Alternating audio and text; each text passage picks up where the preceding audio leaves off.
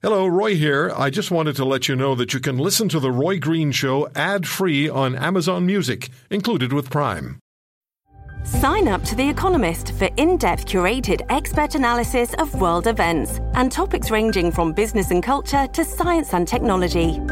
You'll get the weekly digital edition, online only articles, curated newsletters on politics, the markets, science, culture, and China, and full access to The Economist Podcast Plus.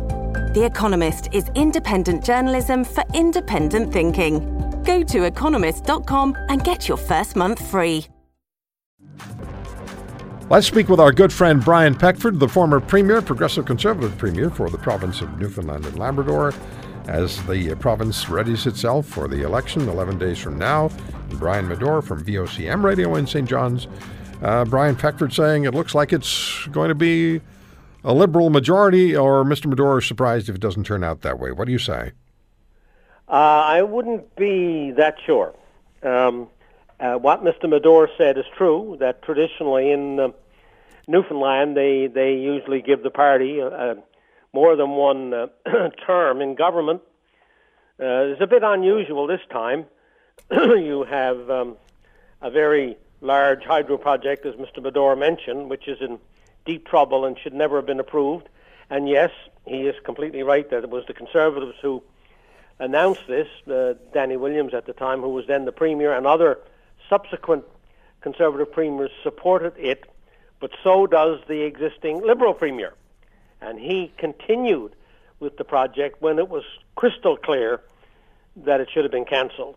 So all a pox on all your houses uh, as Mr. Medor said, the NDP have collapsed.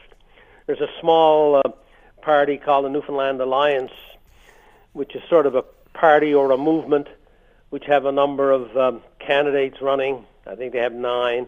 The NDP only have 13. Uh, the Conservatives have 39 out of 40 ridings with candidates, and the Liberals have 40 candidates for the. Okay, let me let me ask let me ask you this, uh, Premier Peckford. In the overall picture, in the overall Canadian picture, particularly now, in uh, May of 2019.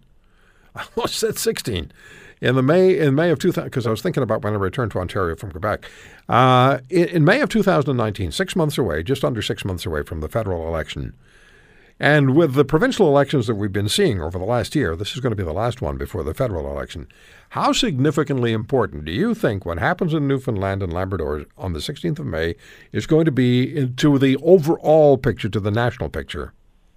Well, I think it will have some uh, some um, effect, as will PEI, as will New Brunswick, as will Alberta, as will Ontario, where there's been, you know, as you've already indicated, a, a, blue wave. And I suspect in Newfoundland you will see, uh, if the Conservatives don't win, an improvement in their position, and a uh, not an improvement, but a a reduction in the position of the of the Liberal Party. But do you, but do you think? But do you think? Do you think the Newfoundland election is going to have an impact on the federal election? Yes, I think so. I think it will, on, especially in the Atlantic provinces, because uh, most of the people in the Atlantic provinces follow their neighbouring province fairly closely. So. Yes, I, I, think it will, as will the PEI and New Brunswick elections earlier on. Okay, so in New Brunswick went conservative, progressive conservative, minority government. Yes. Uh, PEI went progressive conservative. Uh, at least they have the. Uh, they would be the. I don't know. Have they decided that what they're going to do there? I, I no, uh, it's, it's still sort of up in the air. Still up in the air. Like the Conservatives want to face the legislature, uh, introduce their things, and let the other two parties decide whether they want to support them or not. Okay, so but the but the progressive conservatives at this point would be a minority government. Yes, but in, they have in, the majority of seats, you know, more seats than the other two parties. Yeah, in PEI. So now in 2015, all four Atlantic provinces went solidly liberal. All 30 seats exactly. went to the Liberals. Um, so, so this time you have PEI and New Brunswick voters shifting away from the Liberals. You had the PEI Liberal Party telling Justin Trudeau, "Don't come here to to to, to campaign with us because you're only going to make it worse." Um, will that the, I guess I'm asking which way is the wind blowing on October the 21st? You say that the Atlantic provinces one will play off the other, but which way is the wind going to blow on the 21st of October? Red I or blue? I don't think there's any question, looking at it at this present moment and seeing the numbers and the evidence, that it will blow more towards the Conservative Party of Canada than it will the Liberal Party of Canada. Mm. I don't think there's any question about that. And it's not like you know, like the conservatives of PEI or of New Brunswick who have won. Uh, you know, that, that's not going to go away. These these decisions are made quite quite seriously by the voters, and I think it will have an impact. As it relates to Nova Scotia, which is still significantly liberal, one has to also recognize that the Premier of Nova Scotia is, is far more like a progressive conservative than he is a liberal. Uh, his, which is which is also the case in British Columbia. The Liberal Party there is more conservative than exactly. And so, uh, you know, uh, when one considers that, I don't think there's any question that the answer to your question, briefly and succinctly put, is it seems to me that there is a significant movement towards away from the Liberal Party and towards the only viable party that can make the former government, the Conservative Party. Premier Peckford, I'd wish uh, I'd like it if you could stay with us a little bit longer because what I want to talk to you about is this issue of divisiveness in yes, Canada. I want to talk about it too. It's very important, and you were you were a, a, a key player in so many of the issues that faced Canada in the 70s and the 80s and uh, particularly in the 80s, the repatriation of the Constitution, the Charter of Rights, the Quebec referendum, uh, or the Quebec separatist movement. You dealt with Pierre Trudeau. You were a key player and uh, in, in, in so many federal and provincial goings on. What's happening to us now in 2019 in this country is very could very well be a watershed moment, and it's something that we have to pay very close attention to. So I look forward to just hold on, please, Premier. I'm going to come back and talk to you. Let me play a couple of things for you. Then we'll go back to Brian Peckford, the former Premier of uh, Newfoundland and Labrador. Blaine Higgs, the Premier of New Brunswick, was on the air with uh, Scott Moe, the Premier of Saskatchewan, and they were talking about national unity and uh, divisiveness in, in this country. And uh, Premier Higgs had just recently attended his first First Ministers Conference. Here's what he had to say it makes you wonder if our if if Canada is a nation or a notion. You think about that. That was quick and to the point. Makes you wonder if Canada is a nation or an ocean, and that's the divisiveness that he encountered in that first ministers' conference. And then yesterday, I spoke with the premier of Saskatchewan, and uh, the genesis for the conversation was the Saskatchewan Court of Appeal decision about the carbon tax. And at the end of the uh, the end of the conversation with Premier Moe, I just brought up briefly the issue of divisiveness. Here's what he said. If I could, Roy, one comment on on the divisiveness. Um, we have put not we have not put uh, you know new policies forward.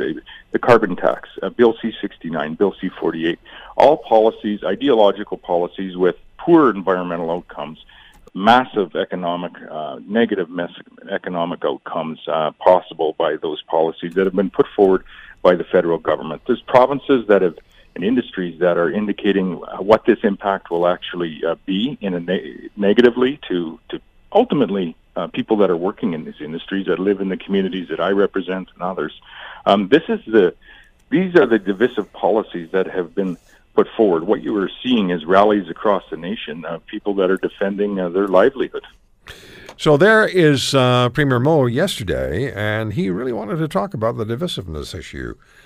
Back to uh, former Newfoundland and Labrador Premier Brian Peckford. So, Premier Peckford, here we have it. We uh, have Jason Kenney, the Premier of Alberta, declaring C69, the no pipelines bill, as he calls it, if passed unchanged, becomes an issue of national unity uh, it, it just it just continues this this this whole issue of unhappiness um, is like the snowball that starts at the top of the hill and by the time it gets to the bottom it's doing a lot of damage. How do you assess all of this? Yeah, I think uh, I think you're right to highlight uh, that this concept, and uh, it has exacerbated under uh, the present prime minister. There seems to be uh, both with this present prime minister and when his father was in power and when I was in power in Newfoundland, this uh, overriding notion of unilateralism as being a an appropriate policy for Canada. Uh, if you remember, uh, Pierre Elliott Trudeau tried to push uh, the national energy uh, program on the western provinces. It ultimately failed, but in the meantime, it did a lot of political and psychological damage to the country. Uh, his son now is initiating a number of legislative actions that have the same kind of impact upon various parts of the nation. There seems to be a lack of understanding of our geography and the nature of our Constitution, which is a federal state, not a unitary state, and that somehow the federal government can initiate all of this. If anybody's got the time and they read the two judges who opposed the over the majority in the Saskatchewan decision, you will get the same thing that I'm saying now. These judges are saying there's an obligation upon the federal government to negotiate with the provinces, not to unilaterally impose things on the provinces. That's the nature of our country since 1867. And some prime ministers, this one and his father, were hell bent on imposing things rather than sitting down and negotiating things because the economy of Saskatchewan is quite different than the economy of PEI or Nova Scotia. And so this is not fully recognized. I'm just reading a few minutes ago on the the the, the um, internet the the professor of Cal- in the University of Calgary, Barry Cooper, mm-hmm. who does an interview with a Sun columnist, and he talks about how uh, the Canadian federal government and a lot of people in central and eastern Canada don't seem to understand the West, and that they view the West as a psychological problem. Yeah, and he spoke with Mercedes no, Stephenson of Global News as well, and that was uh, yes, I was yes, you know, saying, and they don't seem to understand that there are real people in Saskatchewan who are hurting. There are real people yeah. in Alberta who are hurting because the nature of their economies is different than where they are in Ottawa. John Ivison in the uh, National Post in the last 24, 48 hours wrote an article talking more about how Premier Kenney was fanning the flames of anger in Alberta, as if there isn't really a real anger in Alberta. Is somebody like the Premier of Alberta who's really creating this anger, fanning it, and so on. All Premier Kenney do, is really doing, if people will listen, is he is reflecting what he saw in his recent election. I got By that, but way, let me let me ask you this. Let me ask you this: with all of the talk that's going on, with all of the and, and it builds on itself. I see it on Twitter. Uh, one one statement, one question, one word can create a, a, a not a yeah. maelstrom, but it can create a, a days of of, uh, of of growth of of just this nucleus of an idea.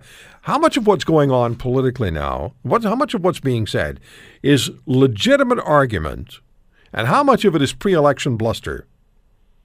I think a lot of it is legitimate argument. I mean, this, this, this is my point. You know, Premier Kenney got elected because he was reflecting the views of a, the majority of Albertans, the right. same way Premier Moe in Saskatchewan right. and, and in New Brunswick.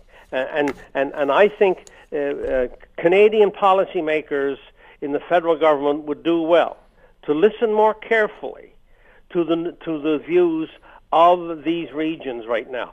Sure, there is a political element, but at core, it is not politics, it is economics, and it is the feeling that they are being ignored by the central government. So when you look at 2019 and what's going on now, and you look at what happened in, in the 1980s, uh, when you were the Premier of Newfoundland and Labrador and you were dealing with Pierre Trudeau and the Constitution and the Charter of Rights, and we've talked about the negotiations that were going on and who was making yep. deals with whom at that time, and you were you were heavily involved in in, in, in, in trying to sort out that mess. Do you see a parallel? And then there was the Quebec separation was the big deal, big story, uh, and we remember Pierre Trudeau's, you know, yelling "Vote non." Anyhow, is there a is there a is there a parallel between today and then? Yes, primarily because we have the name of Mr. Well, never mind, never mind the Trudeau name, but Prime is there Minister of Canada? Yeah, I know that, but is there is there an emotional parallel? Well, there is a parallel in the sense that there's yes, there there are many people in this country because of the actions of the Canadian federal government who feel left out and feel that somebody really doesn't understand that or their care. economy is different than the economy of other provinces, and therefore, in formulating federal policy, one needs to sit down with the provinces and negotiate their particular unique circumstance. And it's Premier- not that they won't do something that the federal government wants done, but they want to do it in the Saskatchewan way, or the Alberta way, or the New Brunswick way, not the federal government yeah, way. And Premier Peckford, We currently have a federal government, and this has probably happened before, but it's more evident now. We have a government that plays favorites. No question about that. They play favorites. There, there's no question about that, and we we see that happening all the time. But you know, when when you also have you know what's happening in the country as it relates to the divisiveness within the federal Liberal government itself, uh, with the Attorney General and the President of the Treasury Board having to leave the party that they believed was the right party for Canada Yeah. because of more unilateral uh, approaches to governance, you can see that it, it not only exists in the regions of Canada, that it exists within the all you have party. to do, all you have to do to generate uh, discussion in this country is say three words: Jody Wilson Raybould. Exactly. All you have to say. And it's off, and it's off, and it's off to the races, and whatever you were talking about before, whether the Raptors are going to beat the Sixers, whether I, I, you know, it, it, it all gets shoved to the side because people get engaged and they have opinions and they want those opinions heard. Exactly. And here we are, Premier Peckford. It's always great speaking with you. Peckford42 at word, no, Peckford42.wordpress.com is where you'll find Premier Peckford's blog. It's really outstanding stuff. I always enjoy reading it. Thanks so much for the time, Premier. Thank you very much, and have a great day. You too, sir. If you want to hear more, subscribe to The Roy Green Show on Apple Podcasts, Google Podcasts, Spotify, Stitcher, or wherever you find your favorites. And if you like what you hear, leave us a review and tell a friend. I'm Roy Green. Have a great weekend.